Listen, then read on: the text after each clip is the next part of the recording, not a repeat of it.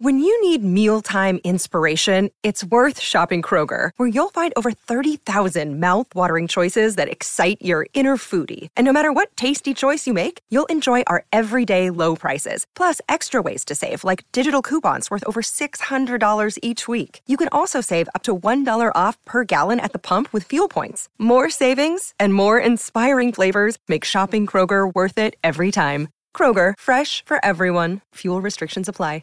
Another day is here, and you're ready for it. What to wear? Check. Breakfast, lunch, and dinner? Check. Planning for what's next and how to save for it? That's where Bank of America can help. For your financial to-dos, Bank of America has experts ready to help get you closer to your goals. Get started at one of our local financial centers or 24/7 in our mobile banking app. Find a location near you at bankofamerica.com/talktous. What would you like the power to do?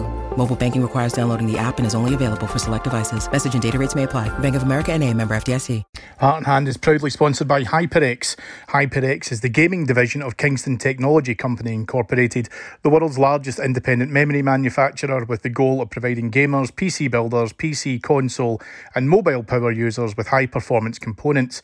HyperX's mission has been to develop gaming products for all types of gamers: high-speed memory, solid-state drives, headsets, keyboards, mice, charging accessories for console players, USB flash drives and mousepads to keep the gaming community and beyond.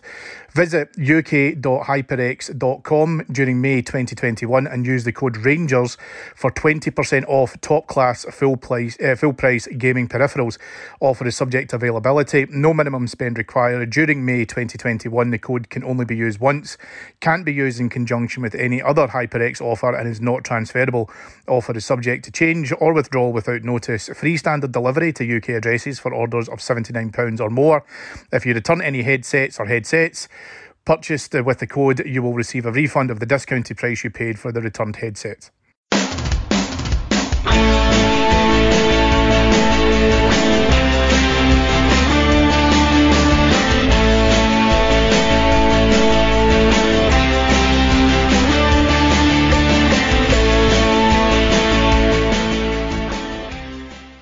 Hello everyone and welcome to Heart and Hand, the Rangers podcast. This is your extra show for the week. I'm your host as always on Extra, Cammy Bell. I've got the best cast I think I could possibly ever have for Extra and what is going to be a pretty momentous weekend, I think, in the history of Rangers. First of all, it is my brother-in-arms and very, very good friend, Mr. Ian Hogg. Hoggy, where's your excitement levels at the moment? You've got, the young kids and stuff as well. They'll have not seen this within their living memory and stuff. They must be kind of building up to kind of fever point at the moment. Oh man, first of all, hello. We are the champions and all that. Cammy, it's strange. As you know, four kids. One doesn't bother about football because she's a weirdo. The eldest is 20, and I remember the last time we won the title, lifted the title, 2011. David, who is still yet to be introduced, met you and Scott Vandenacker outside Rugby Park when she was 10. Mm-hmm. And then just a few months later, my eldest son was born. So both my sons, football daft. Cammy, you will see them both on Saturday. Socially distancing, of course, but my God, they got a wee gift set from Rangers earlier today, and they've been wandering about the house with their 55 glasses and their Rangers flags on. Good on them. Have you put the tattoos on them yet? Not yet. That will be probably later on tonight, so they're fresh for tomorrow. Yeah, kudos to whoever arranged to get the party packs put together at Rangers, because they are absolutely fantastic and well worth the money. And as you heard his dulcet tones very briefly there as well, they don't come bigger than this. The big dog himself, Mr. David Edgar. David, thank you for joining me on Extra. I was impressed by the fact that you said that Hoggy has kids and stuff, and I was wondering what that might guinea pigs. Yeah, claimed and unclaimed. Yeah, that's very true. No, it feels special even on this Thursday night as this goes out. We are all extremely excited. I know.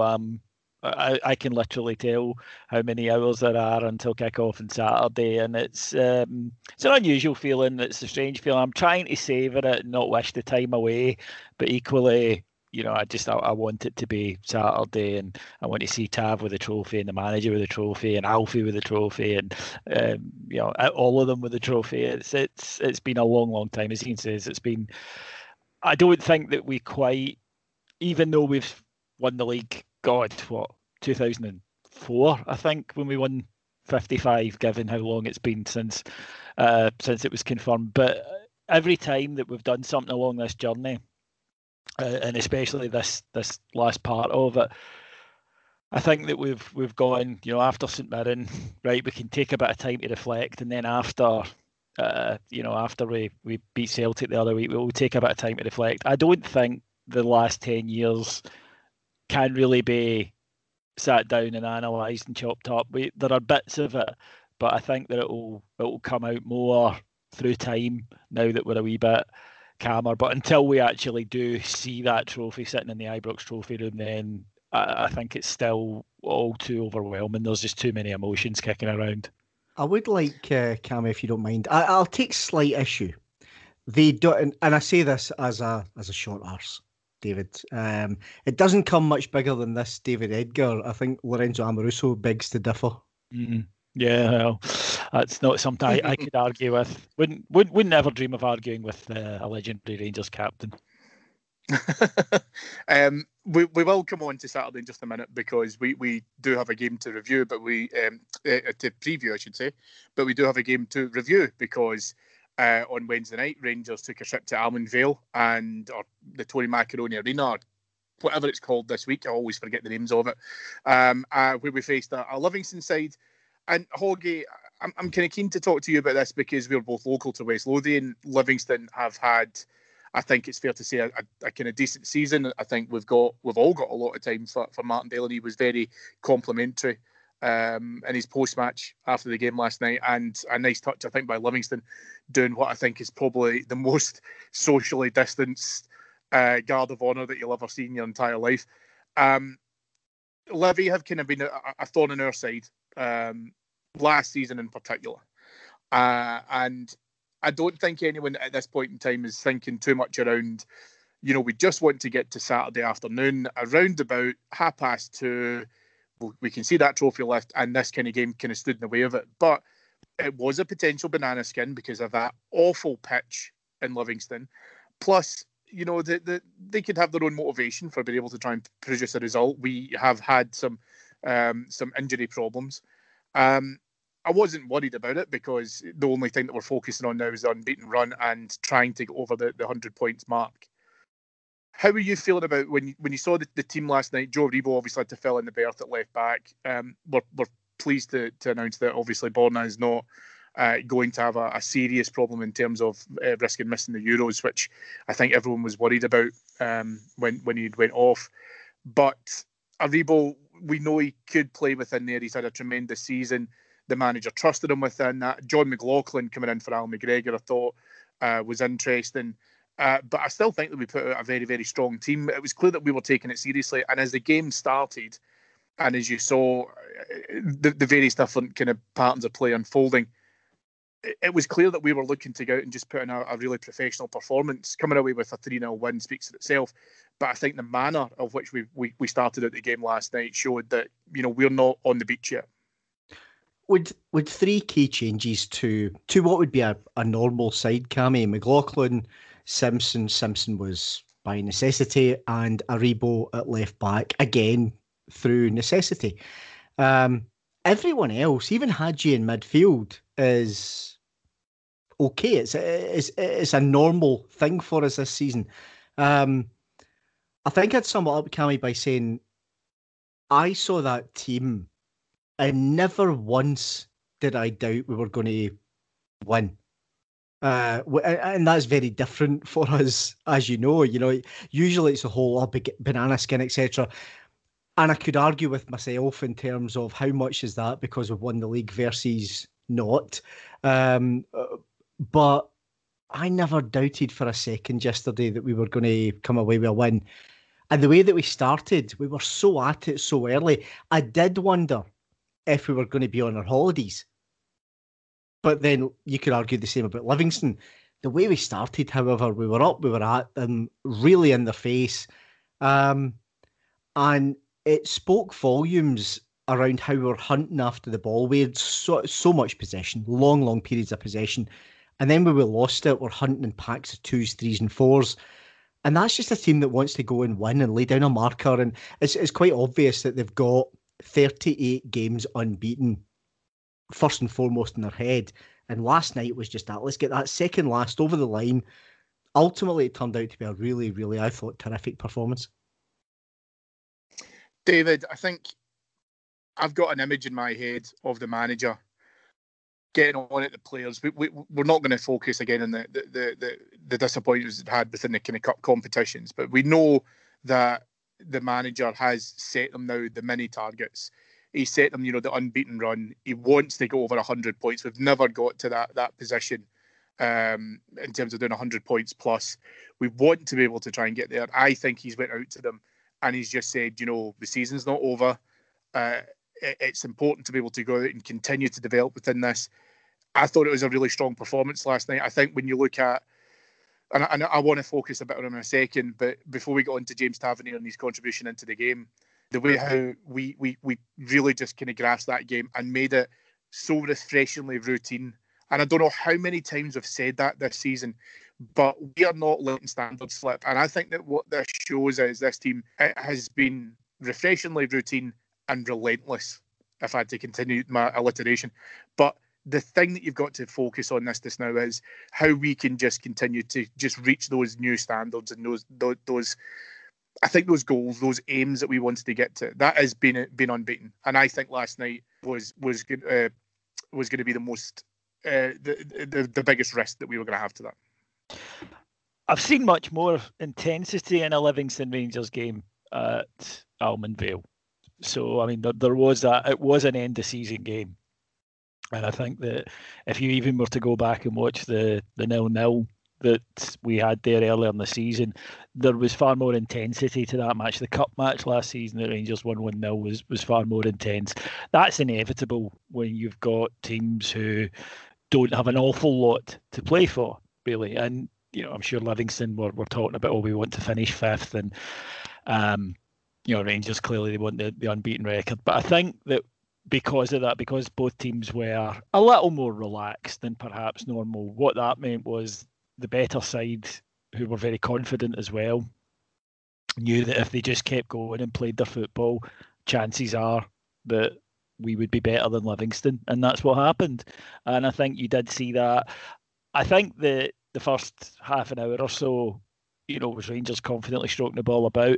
It can be a bit frustrating for us as fans, but because they're not really making a lot of chances. But I think that we do have to bear in mind that part of modern football is most teams can defend. Most teams have got decent shape. Livy particularly, they've got good shape and they work really hard. You've got to wear them down.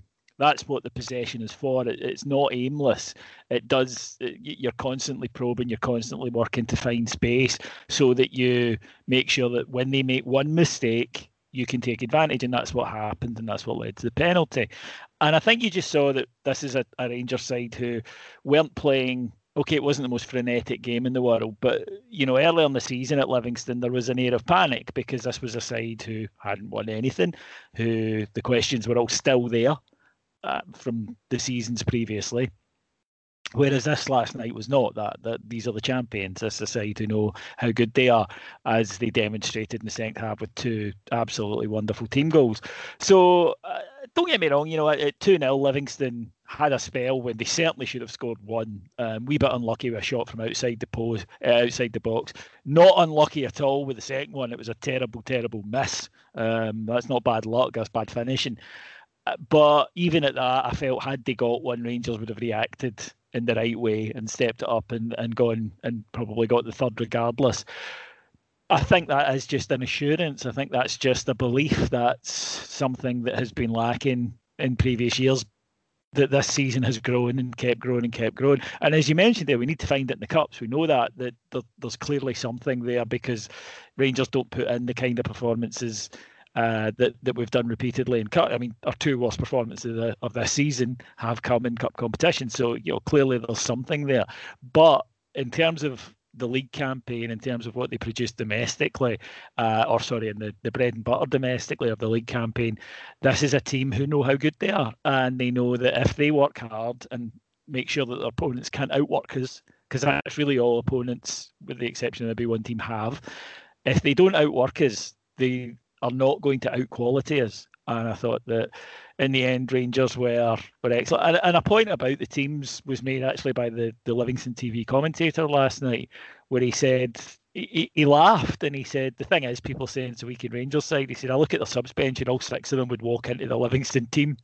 And that's true, and something that we do need to bear in mind. Rangers now have got a squad that is packed with quality in a way that it has not been for a number of years.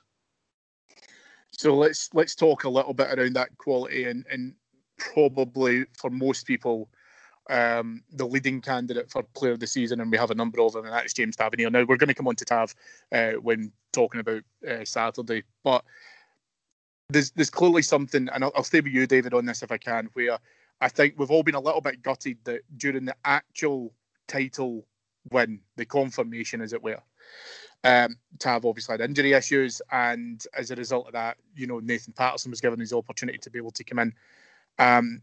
I don't think you'll ever meet a Rangers fan who will say that, you know, there's very few captains of Rangers who have been more deserved of lifting the Scottish Premier Trophy than James Tavernier. Last night, for me, David, probably echoed what he brings to the team. And what I mean by that is the guts to be able to take a penalty when we know that he's missed his last, I think he's missed his last three in the bounce, but an excellent penalty. But his overall performance, I thought last night, was just phenomenal. You mentioned the two great team goals. The first one, almost a carbon copy of Jermaine Defoe scoring against Livingston, ironically. But just a fantastic ball over the top, which deliciously laid off of Ryan Kent.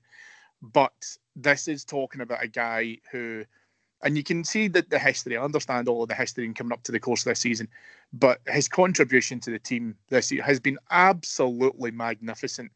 Last night, again, he showed it, and you can just tell that he loves to be back out playing. He loves to be able to try and get back in, into the swing of things. I thought he was imperious last night. I thought, by and large, there was certain elements of that where he was absolutely unplayable. He's not treating that as an end-of-season game. He's treating that as, this is 90 minutes, I want to get in there. I want to be the captain of an unbeaten team. I want to be the guy who gets this, over a three-figure mark. And I just, you can't give a guy enough plaudits for me. I would be stunned if he doesn't win player of the season. I think Rangers get strong candidates for player of the season. So I do think that's, something that,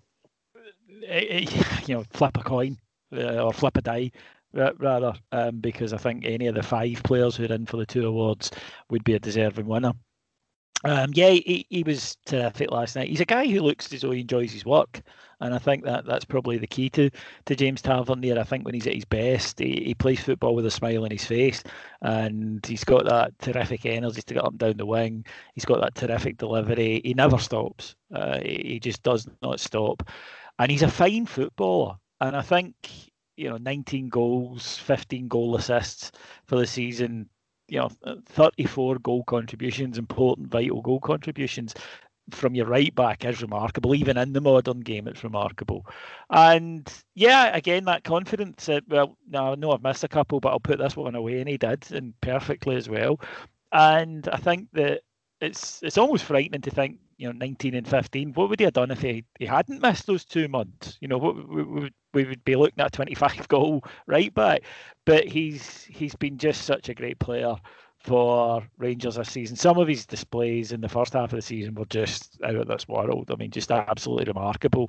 A left-back putting in a cross, and it's a right-back steaming in at the back post to head it away. That's something we saw more than once.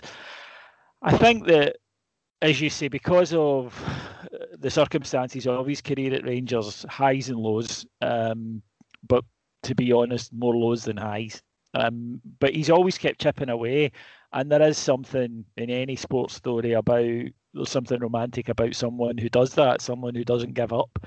And I think to me that's emblematic of Rangers in the last decade, somebody who persevered. When at times it must have been tempting to say, I could go to England and earn more money and have a quieter life, and he didn't. And I think that there's something really honourable about that. And you mentioned the word deserve. Of course, we might feel that people deserve things in football, but football doesn't work like that. Football doesn't agree with us on that. I mean, there's guys I'd love to have seen hold up a league trophy for Rangers that never did. But James Tavernier does deserve it. He deserves it in that football sense as well, because he worked so hard and he didn't give up and he kept going. And his Rangers career has been like the way he plays, and that it's just constantly moving forward and accepting that sometimes, you know, life, like the defender, will stick you up in the air and you'll land on your backside, but you pick yourself up and you don't let it stop you trying it again. And, you know, from the guy 5 years ago, the cup final disappointment, obviously, he'll now be the guy who lifts 55, and that's, you know, I think it's a brilliant story, but it's very emblematic to me of Rangers. Hoggy, I'd like to kind of just touch on another couple of players just as we kind of wrap up the review of the Livy game, and two in particular. One who I know is quite close to your heart for national purposes, and that's John McLaughlin. Now, I've been a big fan of John McLaughlin since he came in. I think he's proven to be a very, very shrewd signing, and what a fantastic reassurance that we have that not only do we have the best keeper in Scotland, but we also have the second best keeper in Scotland. I thought last night he was absolutely fantastic. I thought, and I really want to hear more people talking about this, because it's not easy what he did last night. The shot off the bar that Davey was talking about earlier on from Livy, it kind of crashed. It went straight up in the air. McLaughlin, you know, had to dive. He was up off the ground and then straight up again to punch the ball away. These saves are not easy, but he makes it look easy. And I think that when you consider what he could do within the Scotland national team, I'm bewildered as to why David Marshall seems to be getting ahead of him. But a great display last night. I've got a lot of time for John McLaughlin. David Marshall will get in ahead of him because, well, one, because of his antics in Serbia, but he's played more games all season. David Marshall's played 33 games. John McLaughlin, however, came in as a free transfer, a second choice goalkeeper. But we all knew of his pedigree because he showed up well at Hearts and then he showed up well at Sunderland. However, let's put it into context. John McLaughlin has played 14 league games for Rangers and he's conceded 3 goals and got 12 clean sheets. John McLaughlin is not only the second best goalkeeper in Scotland, he's the second best Scottish goalkeeper. The first best doesn't want to go to the Euros. John McLaughlin, for me, as perhaps the only guy in the pod who gives a toss about Scotland as a national side, John McLaughlin should be the national goalkeeper. Last night, you've got to remember, he's not played in he's maybe played once in a few weeks, yet he's beaten by the one that comes off the bar. Like you say, Cammy, he's up off the deck straight away. He's punching it away. He's getting battered back down by two guys bearing down on him. And that's a guy that's, you know, it's his 37th game of the season. The guy just wants to win. And there's a guy, like I say, that's a second string goalie behind Alan McGregor, who's one of the most intense men on the whole planet on the football park. John McLaughlin, do you know what? Alan McGregor, and clearly none of us want this to happen. You know, McGregor, say next summer, could retire. McLaughlin could become the Rangers goalkeeper. I think he's that good. Yeah, I totally agree with that. I think it was a fantastic piece of business as well. And Hoggy, sticking with you, because I do want to talk about this young man, because I think he's had a fantastic season. We've probably seen a lot of development out of this particular player, but asking Joe Aribo to kind of fill in at the left back berth last night, the manager spoke about it afterwards, saying, you know, good players can play and, you know, really well in their position. Top players can play anywhere in the pitch. Gerrard's a huge advocate of Joe Aribo.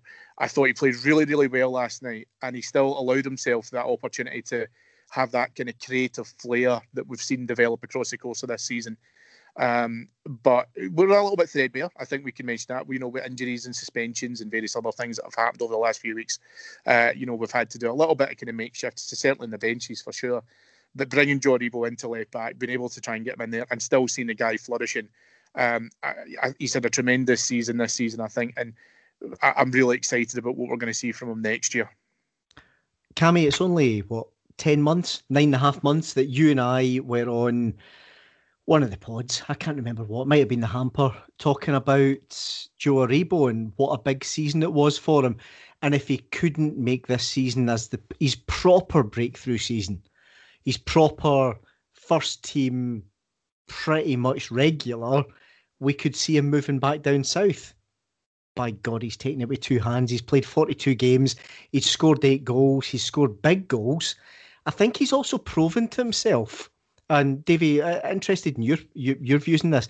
I actually think Joe Aribo this season has proven to himself that he's a proper football player, because he comes up from Charlton. He's, big fish, little pond, all the rest of it. He looked a little overawed to begin with. This season, by God, he'd bulked up, and then he takes to the park. And there's just a confidence that he exudes. There was a moment in the Celtic game where he turns two players, and he could have been in the phone box, and we're away. And it's just that self-confidence in his own ability that I think Cammy, he comes in last night at left back, and he just wants to play the game, and he still wants to get forward. But we've got Goldson, or we've got Simpson, tracking over one just to cover his space. He got pulled about a couple of times in the second half, and that's to be expected, but it was only a couple of times. Joe Aribo was great last night, and he's had a really, really top season for me. Davey, don't know what you think just around that whole season from Joe Aribo. Yeah, definitely. I mean, I think, and there's a lesson to be learned here, Cameron, about, say, for example, Giannis Hadji, and that young players are not finished. That is not them. That's not how they're going to be forever. They get better, they improve. And you look at, am I seeing things here that suggest that there's a player there? And Joe Aribo had shown us enough. Now, what that translates to quite often in Scotland is when they're not great every week, which young players seldom are, unfortunately, you'll hear people say things like, flatters to deceive. And by that, what they mean is they're not great in every game. We've got to be patient because, as has been noted, we can't afford to buy the finished article. We can either get players when they're on the way up or players when they're on the way down. That's just the financial reality of Scotland. And if you look at Kent, and if you look at Aribo, and if you look at, and I think, Hadji moving forward, even guys like Barisic took a while to get going. Cora Goldson, you can argue, has taken a couple of years to find their form. Now, the difference now is that was a brand new team that was starting from scratch. So people are right saying, we can't afford to build a team every three, and give them 3 years every time. No, but the idea is then that your projects are coming into a settled team. That wasn't the case when Steven Gerrard took over. He was starting from a baseline of zero. Now you've got the opportunity, hopefully, because it's a successful team, to be able to bring through your projects into a team that's already winning thing, and they can get time to kind of push on to the next level. That's been absolutely the case, I think, with Joe Aribo. Joe Aribo, you get the impression he's such a nice guy. Yeah, I get the impression sometimes if he was a bit of an arrogant guy, it might be because he's so good, and I'm not sure sometimes even he realizes it. But he's got tremendous ability with the ball at his feet.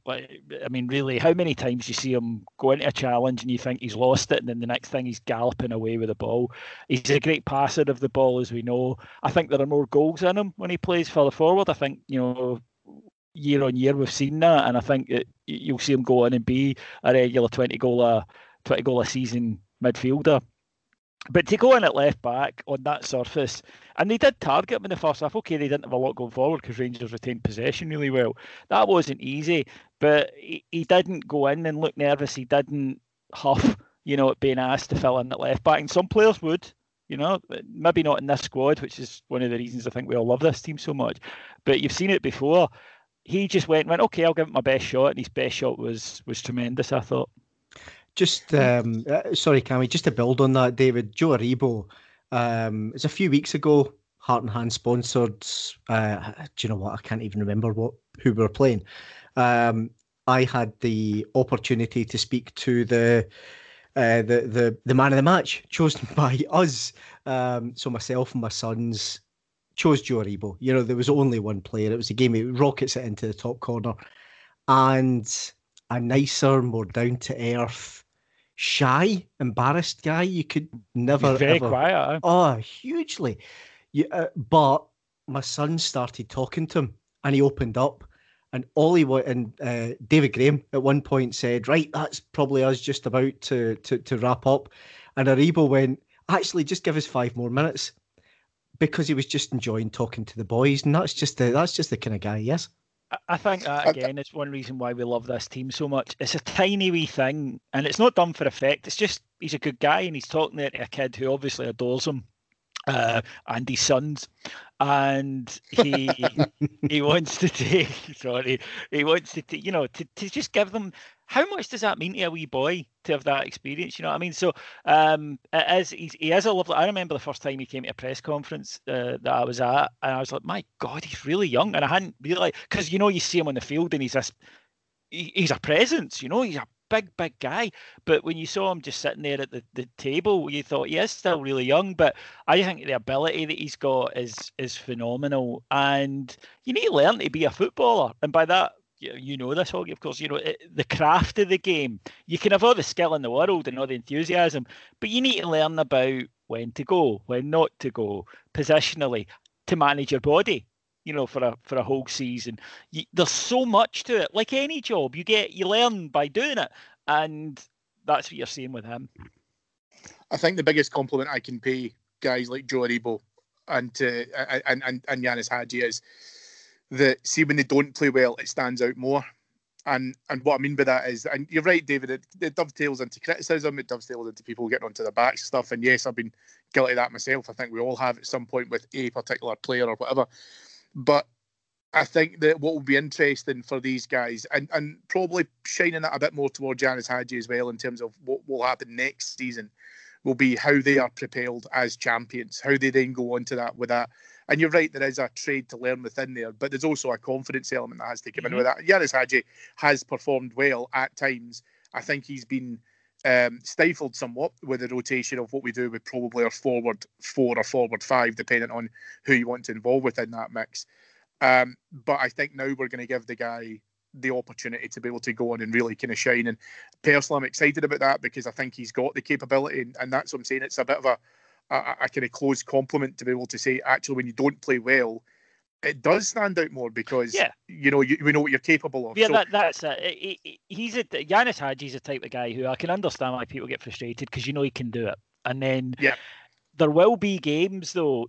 I think one of the key reasons we've won the league this season is the likes of maybe guys who didn't fire all season, the way that Tavernier did, the way that Kent did, the way that McGregor did, the way that Stephen Davis, who, by the way, I thought last night was just... oh my God, he could play till he's like 70, because he's 3 yards ahead of everybody else in the park in his head. It's remarkable to watch. On top of which, he's still a great athlete, as he proved, you know, sprinting away there in the last few minutes. He's just such a great footballer. But I think with the younger guys, that they do produce these moments. And one of the reasons Rangers have won the league is last year, the year before, we didn't have Ruth and Hadji. And these guys who maybe didn't play brilliantly every week of the season, but they all stepped in at some point. Even Itten has come in, you know, and he hasn't had a lot of football, but Itten's come in and contributed at times. And it's just been that extra wee layer. We always had a solid base. We knew that the first 2 seasons. Gerrard built a solid base almost immediately. We knew that. But then just having these wee guys who turned the draws into wins, and then turned the wins into they turned the defeats into draws, and then the draws into wins. That's been the difference. These wee guys who could...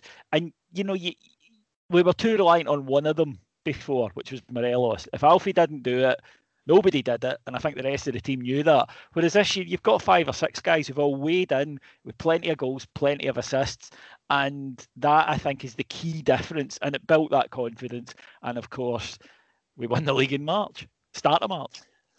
Yeah, and I think I'll throw in some additional kudos in there to the coaching staff and the manager for standing by those players, giving them, you know, that kind of that opportunity when it came, and just really just almost to a certain extent allowing them that opportunity to have failures and to have the space and the safety to make mistakes. Because best of all in the world, if we were cutthroat and we're just saying, right, if you're not here and you're not going to make it, then you're out the door, we wouldn't have Borna Barisic.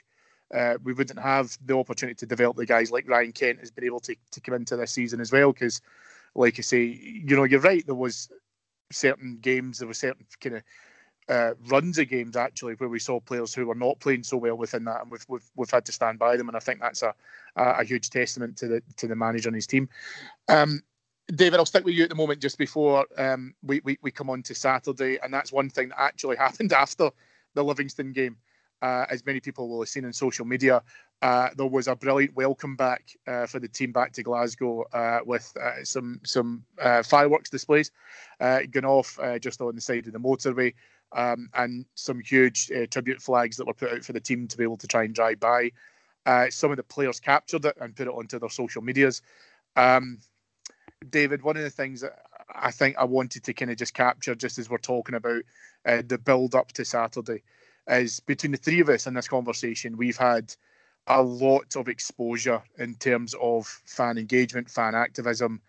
I want to talk a little bit around the relationship at the moment between the fans and the team, which, despite obvious restrictions that have happened across the course of this season, I struggle to think about a more unified approach that we have towards this relentless attitude of ours to become champions, between the players and between the fans who have not been able to get and see them, who have not been able to have that same level of interaction with them as they normally would. But it just feels so conjoined at the moment that we are all on the same page. There is no ill will, there's no clouds, there's nothing like that that we've had for so many years.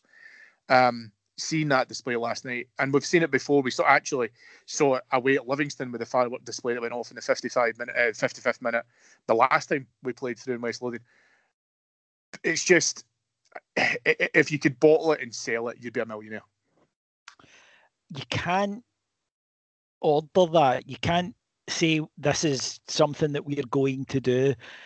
You can't make it happen. You can't manufacture it, no matter how much money you spend, incidentally, because it's something that has to grow. It's something that's organic, and you can have a team, by the way, that's successful, that you like and that you appreciate, that you love, but there is a bond between this group of players. I think it's because we've suffered together and we've come through it and we've emerged, you know, into the light from a period of darkness, and I think that does bond you to people. It hasn't all been flowers and roses, and I think that I'll go back to, for instance, the team that Advocat put together, which was a phenomenal side, and it was loved by the Rangers fans, but I don't think there was this connection to it that there is with this current team. And I think it's because, you know, not all of them cost a lot of money, and they are mortals. You know, they have had bad games, they've had bad periods, and you know, we all remember the end of last season, and there's been times where we've been frustrated with them, and I'm sure there's been times they've been frustrated with us. But when you come through all that together, and we just keep supporting them, we keep turning up, we keep putting money into the club, buying the merch, and they keep persevering, they don't give up, and they get there. I think that does give you something. And, you know, the vast majority of those players were there that League Cup final defeat, which was a low point.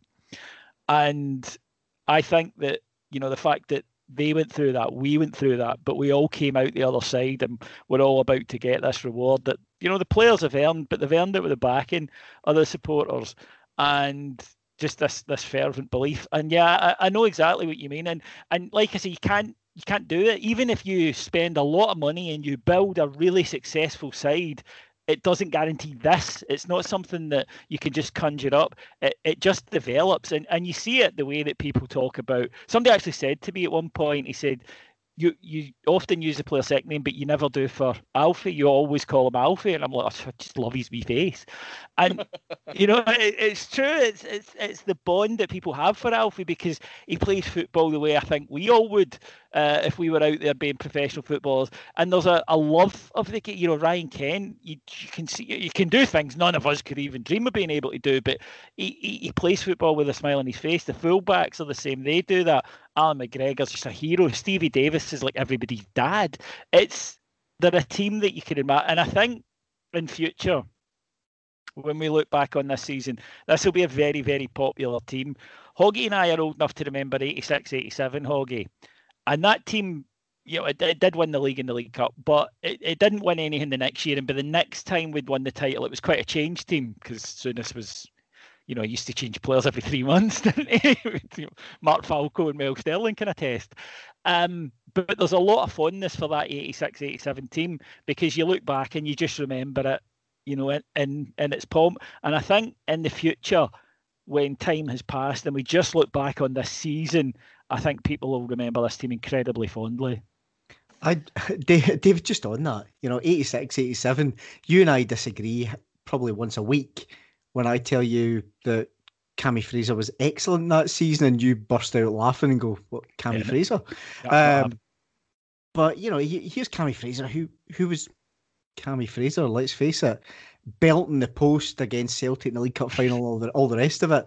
It's just those little moments that you remember. And this team this season, we've talked about him already. James Tavernier signed when he was 23 years old in 2015. And he's, what is he now, 29? He's the captain of Rangers. He's been through the worst of the worst times. He's been through the tankings. David, I'll go back to February 2017. I'm not entirely sure I was ever going to forgive James Tavernier for not being able to defend the back post at Tynecastle. And here he is about to ram those words down my throat. So this lot are extra special. Hoggy, I want to just keep you in this at the moment as well, because one thing I do want to mention again, just before we come on to Saturday, because we are sharing a lot of credit here, and a big portion of that credit equally has to go to a board which, again, within my lifetime, I am not sure there is a greater level of synergy between the board, the team, and the fans as well. I think that when you look at the kind of key appointments that have kind of come in across the course of the last couple of years, the emphasis for change being able to come in, that, you know, there's a very strong argument that Dave King should be there on Flag Day next season. But when you look at Douglas Park, when you look at John Bennett, when John Bennett came out and said, you know, two numbers that matter, 150 and 55. James Bisgrove coming in as part of the commercial team, continuing to move us on to different levels. You see the omerta that Ross Wilson has regarding the transfer policy and who he's looking to be able to bring in. The recruitment doesn't stop, and the ethos that he instills within Gerrard and his team around constantly wanting to be able to try and improve. I think that now, more than ever, the club feels at almost every single level a desire to not only win things, to be champions, but when that trophy's lifted on Saturday afternoon, there can be a huge number of people involved behind the scenes at Rangers who can take a huge amount of credit for all their hard work that they've done this season.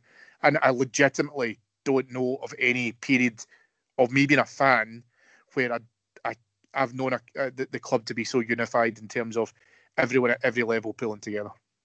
Oh, it's genuinely summer 1986 stuff, Cammy. Genuinely, and of course back then I was only 10 years old, and my dad was sceptical of, you know, I know Souness is a world class midfielder, but can he cut it as Rangers manager?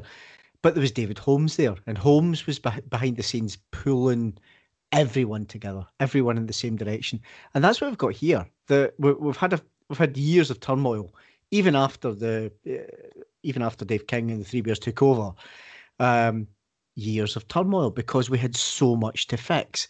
We've had millions ploughed in. We've had effectively fans of Rangers financing the club for shares, which is fantastic. It's not really a sustainable business model, but it's been a short-term business model, and they've done it. Much to the ire of fans elsewhere, which is also nice to see, I hasten to add. But these guys have done it because they've done it for Rangers. They want to do it for Rangers. So, you know, Dave King, Three Bears aside, because they absolutely deserve the time and place, but this is about this season. You're talking Douglas Park, John Bennett, Alice Johnson, Graham Park, Barry Scott, Julian Warhart and James Blair. You've got Stuart Robertson, who came under and has come under loads of criticism over the years, and I think actually Stuart Robertson's really grown into the role this season. Careful now, you'll be getting other people saying, you've sold out and you just like everybody because... Not a chance. But yeah, genuinely, David, credit where credit's due. We've lambasted them previously, but I think he's done well this season. Ross Wilson, I think, underpins the team and underpins the management team. James Bisgrove, you talked about Andrew Dixon, James Blair, and then what... You've got the coaching staff, Cammy, who I think are a proper team in their own right. Mm-hmm. Gerard, McAllister, Beale, Culshaw, Stewart, Milson. Those guys are a proper coaching and management team. And then you've got the other guys in the background. Your guys in the second team, Kevin Thompson, and Mulholland and so on and so on. But special mention. Because this guy's been here and done it since Christ Soonest all the way through. How proud is Jimmy Bell going to be at the weekend? Yes, Jimmy Bell. I think, like you say, he's going to be the guy who I'm really looking forward to seeing with that trophy as well. Right, let's talk about it then. David, I'll throw you right on the spot as well. Give me your impression in terms of where this title ranks out of all of them. In your opinion, where do you think that the importance of this currently sits at? I can only really talk about my lifetime. And I know that speaking to older bears who were about for... the one that ended Celtic's 9 in a row under Stein... We'll say how important that was, and there are clearly other ones in our history that were important. So I can only really talk about my life, and the first one the first time I saw Rangers, I was alive for the second of Jock Wallace's trebles, but was a baby. But the first one was 86-87, and for me, that's always been the most important one. Not necessarily your favourite, not necessarily the most exciting, which will always be 2005. But I think that to me, because, I'd grown up, Ian would be the same, and Rangers were pish, we were the fifth best team in Scotland. That's not an exaggeration. We were. And you wondered, how the hell are we ever going to get back up? We just didn't even seem capable of having a challenge for the league. It was always over by about October. So that was huge. And of course it kick-started the Soonest revolution, and then propelled us onto that era of success. But this one, there's never been a period in our history like this. Literally, there hasn't. Obviously going down to the third division, having to make our way back up. But then when we got back up,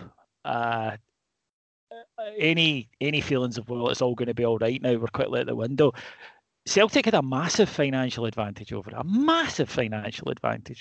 Huge. And should have, and were in the position to put their foot on our throat and, really ramp up that financial gap. And I just need to go back to when we first started our Patreon site, December 2017. One of the first stories we covered was Derek McInnes knocking back the Rangers job. And that's where we were at that point, miles and miles and miles away from where we needed to be. And we bring in Steven Gerrard, and everything ends up being here. And it was never going to be quick, and it was never going to be easy. But we knew that if we just kept, our faith, and we kept believing in the fact that the people at the top of the club would be able to turn it around.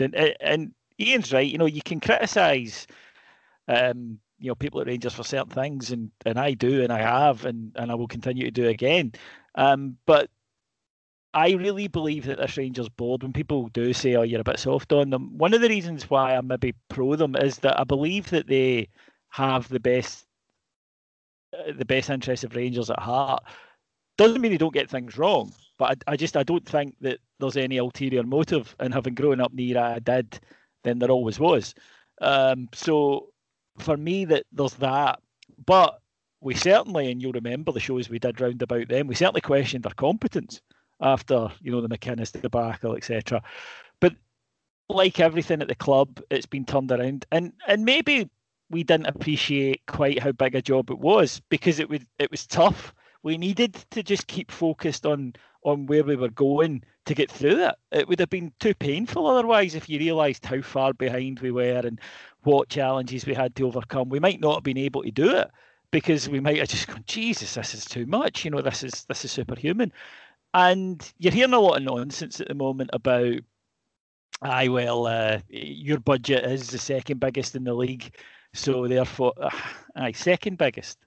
Celtic's budget should have blown us out of the water, especially the budget difference when Gerrard took over. And, you know, by getting to Europe, by the likes of Douglas Park and John Bennett and all the other investors, then Rangers have been able to just claw it back. Yeah, they made mistakes, but this season in particular, they made mistakes because we made them make mistakes. They made mistakes because Rangers never let up. And they realised that, oh, this is different. We can't rely on them cocking up and giving us it. And when they did that, their arses fell out of them. And, you know, they just couldn't cope with it. And Rangers just steamrollered everybody and kept going right up until where we stand here tonight. So it's enormous. I think of people like, you know, Ian's children and my nephew. They've never seen Rangers win a title. And I think about all the people who we didn't, we didn't get to the end of the journey with, people who unfortunately we've lost along the way. And I just think that no matter if they're looking down on us or if it's their first title or their 20th title, this has got a special place for all of us. It's got a special import. It's got a level of triumph. I've never felt the way I did after a league title, and I've seen plenty of them. I never felt the way I did on that Sunday, or even after the St Mirren game. I've never felt like that before. I can't remember really having this much excitement ever about ticking down to a title day that wasn't, you know, a last day decider. And I think that in the future, we'll probably on our site even have debates about where it ranks and what it is, and we'll all bring stats and we'll bring logic and we'll bring good arguments, and it'll be fun, it'll be interesting. But I'm a great believer in your feelings are always a really good guide, and I don't think this feels like anything else, even in the storied history of our great club, even across 150 years. I don't feel that there's anything quite like this. For me, the Cup Winners' Cup will always be our greatest achievement, but this, from where we were to how we got there and how we did it as well, is almost unrivalled. Hoggy, you know, as David mentions there, we can't not talk about it. Very soon we're going to stop talking about it, but the journey, the idea of it being us and how we had to go through that held together, and, you know, for a go Al Pacino, and, you know, you claw it back inch by inch and all that kind of thing. We had to go through all of that pain and misery and suffering, those learning curves that I think that was spoken about. Whether you're a player or you sit in the boardroom, it doesn't really make a difference. Everyone had to learn and adapt and become flexible. The odds were insurmountable because this was going to be Celtic's marquee season. As David mentions, the budget differences are completely ridiculous. I mean, we've beaten Celtic with a midfield that cost the same as they were paying Shane Duffy in a week. That's what you should be up against of day. When you look at, you know, the balance sheets and all the rest of it, it's a miracle. It should have happened. It's that simple. And just through everybody coming together, whether you're the guy on the street, whether or not you're on the pitch, it doesn't make a difference. Everybody has been able to come together to be able to try and enjoy this. Now, we've all seen, you know, leagues won at a canter. We've seen our 9-in-a-row period. We've seen, you know, Helicopter Sunday. We've seen everything else to do with that. We've seen, let's go to Kilmarnock and let's, you know, get the game put to bed early. And by Christ, we had it done within, like, you know, 7 or 8 minutes. This one's been a slow burner because we did win it 2 months ago. We've had to build up to this point as well. There isn't a single Rangers fan, I don't think, who isn't counting down those hours, who isn't getting gradually more excited as it comes, because we've went through all that together. Even your sons, who haven't seen it yet, but they are going to experience it for the first time, they are getting it because they understand as to how much this kind of means to us. And I think Davey's totally right. I think you look at it with a degree of sentimentality, and you can always have those blue-tinted specs on or whatever, But when you look at the calculus, when you look at just the very simple odds that this should have happened in this way, we've done something incredible this season. Not just this season, Cammy. 9 years ago, we were left dead in a ditch. We crawled out of it, and first game back, we're playing with a cobbled together side at a stadium with Hedge. And we all kidded ourselves on. Let's not beat about the bush. We all kidded ourselves on that this would be fun, and it was probably fun for about a month, and then it was shite. But none of us gave up. And we had frauds, and we had liars, and we had rapists, and we had chancers in the boardroom who were trying to kill us, and they were trying to strip us of every single morsel that they could. And therefore, when we got back to the top league, I think we all, and I did this, I absolutely did this, carried myself on that it would take a season and we'd win the league because we're Rangers, and that's what we do.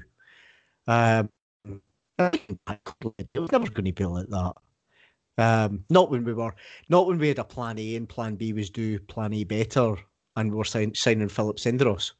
So that's what we were up against. And then we signed Gerrard, and we've had a couple of seasons of good, peppered with mistakes and bad and a little inconsistency. And it's only, guys, 14 months ago that the pandemic struck. And just before that, we all feared that Gerrard was done because he'd lost to Hearts, and he was very, very hard in his sleeve after that cup game. And we lost to Hamilton, and we all thought it could be over. And then, like I say, the pandemic struck, and they worked their tail off. And you'll both remember the photos of pre-season when Nikola Katic and Joe Aribo arrived, and you think, what the fuck have they been eating over the summer? And it's quite clear that they had trained, and they had toned their physique, and they had been coached. And we saw that from really, really early doors. And Cammy, you'll remember the post-match against Kilmarnock. We drew against Livingston 0-0. And the post-match against Kilmarnock, we won 2-0. And in hindsight, it was easy. It was fairly easy. But you and I were shitting bricks throughout the game because of that scar tissue. We're fearing at 1-0 any time Kilmarnock got up the park. And ever since then, it's just been consistency. Consistency in the league. The Europa League's been tremendous. The Cups have been really heavily disappointing. Of course they have, but, everything in context. This season has been utterly terrific. And, you look at that consistency, and you look at the game just the other week there against Celtic, and the way that for the past few years you guys have been bored with me talking about Rangers giving teams the respect of Real Madrid when they don't deserve it. And we gave Celtic zero respect and wiped the floor with them. We go out in our 38th game. I want us to wipe the floor with Aberdeen, and then we'll enjoy lifting that trophy. And David, to go back to what you were talking about, for me, Cammy, this is the best, hands down.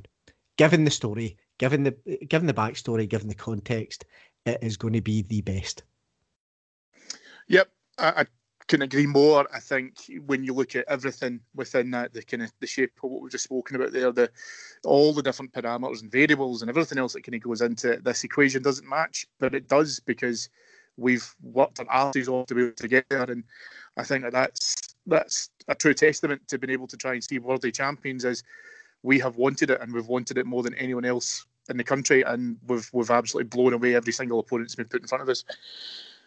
Very quickly before I wrap up, boys, not that you care, but what do you think the score predictions will be against Aberdeen?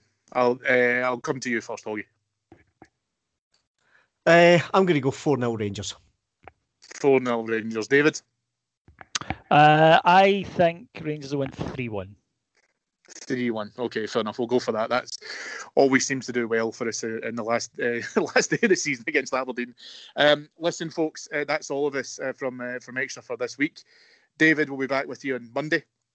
with the flagship, and if you've got a big Ranger-shaped hole in your life, which is going to be coming up pretty soon, why not jump over to our Patreon site where you can get up to 5 shows a day about the world's most successful football club. And if you want to head on over to patreon.com/heartandhand, you'll be able to check all of that out. And we've got thousands and thousands of pods there with literally tons and tons and tons of hours of material there that you can go back and listen to through our archive. It is absolutely phenomenal. Thank you to our executive producers in London, Mr. Mike Lee and Mr. Paul Myers. Folks, all I can say to you is it's your championship. You're going to see history in the making on Saturday afternoon. Go and enjoy it. As David said, remember the people who didn't quite make it to the journey with us, but we've earned it. Enjoy yourselves. Make sure you practice your social distancing and restrictions and all the rest of it, but do it within your community. But do it, and do it for the rest of the summer, because we have got lots and lots to dine out on. We've walked so hard. We've worked to such a great degree that we absolutely earn everything that's going to be coming our way on Saturday afternoon. Just make sure that you go and enjoy it. Thank you to my 2 guests, Ian Hogg. A pleasure, mate. And David Edgar.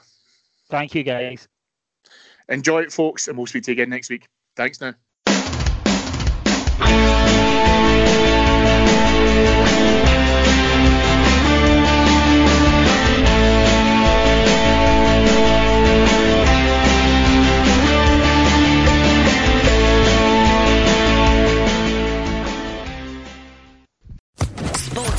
Podcast Network.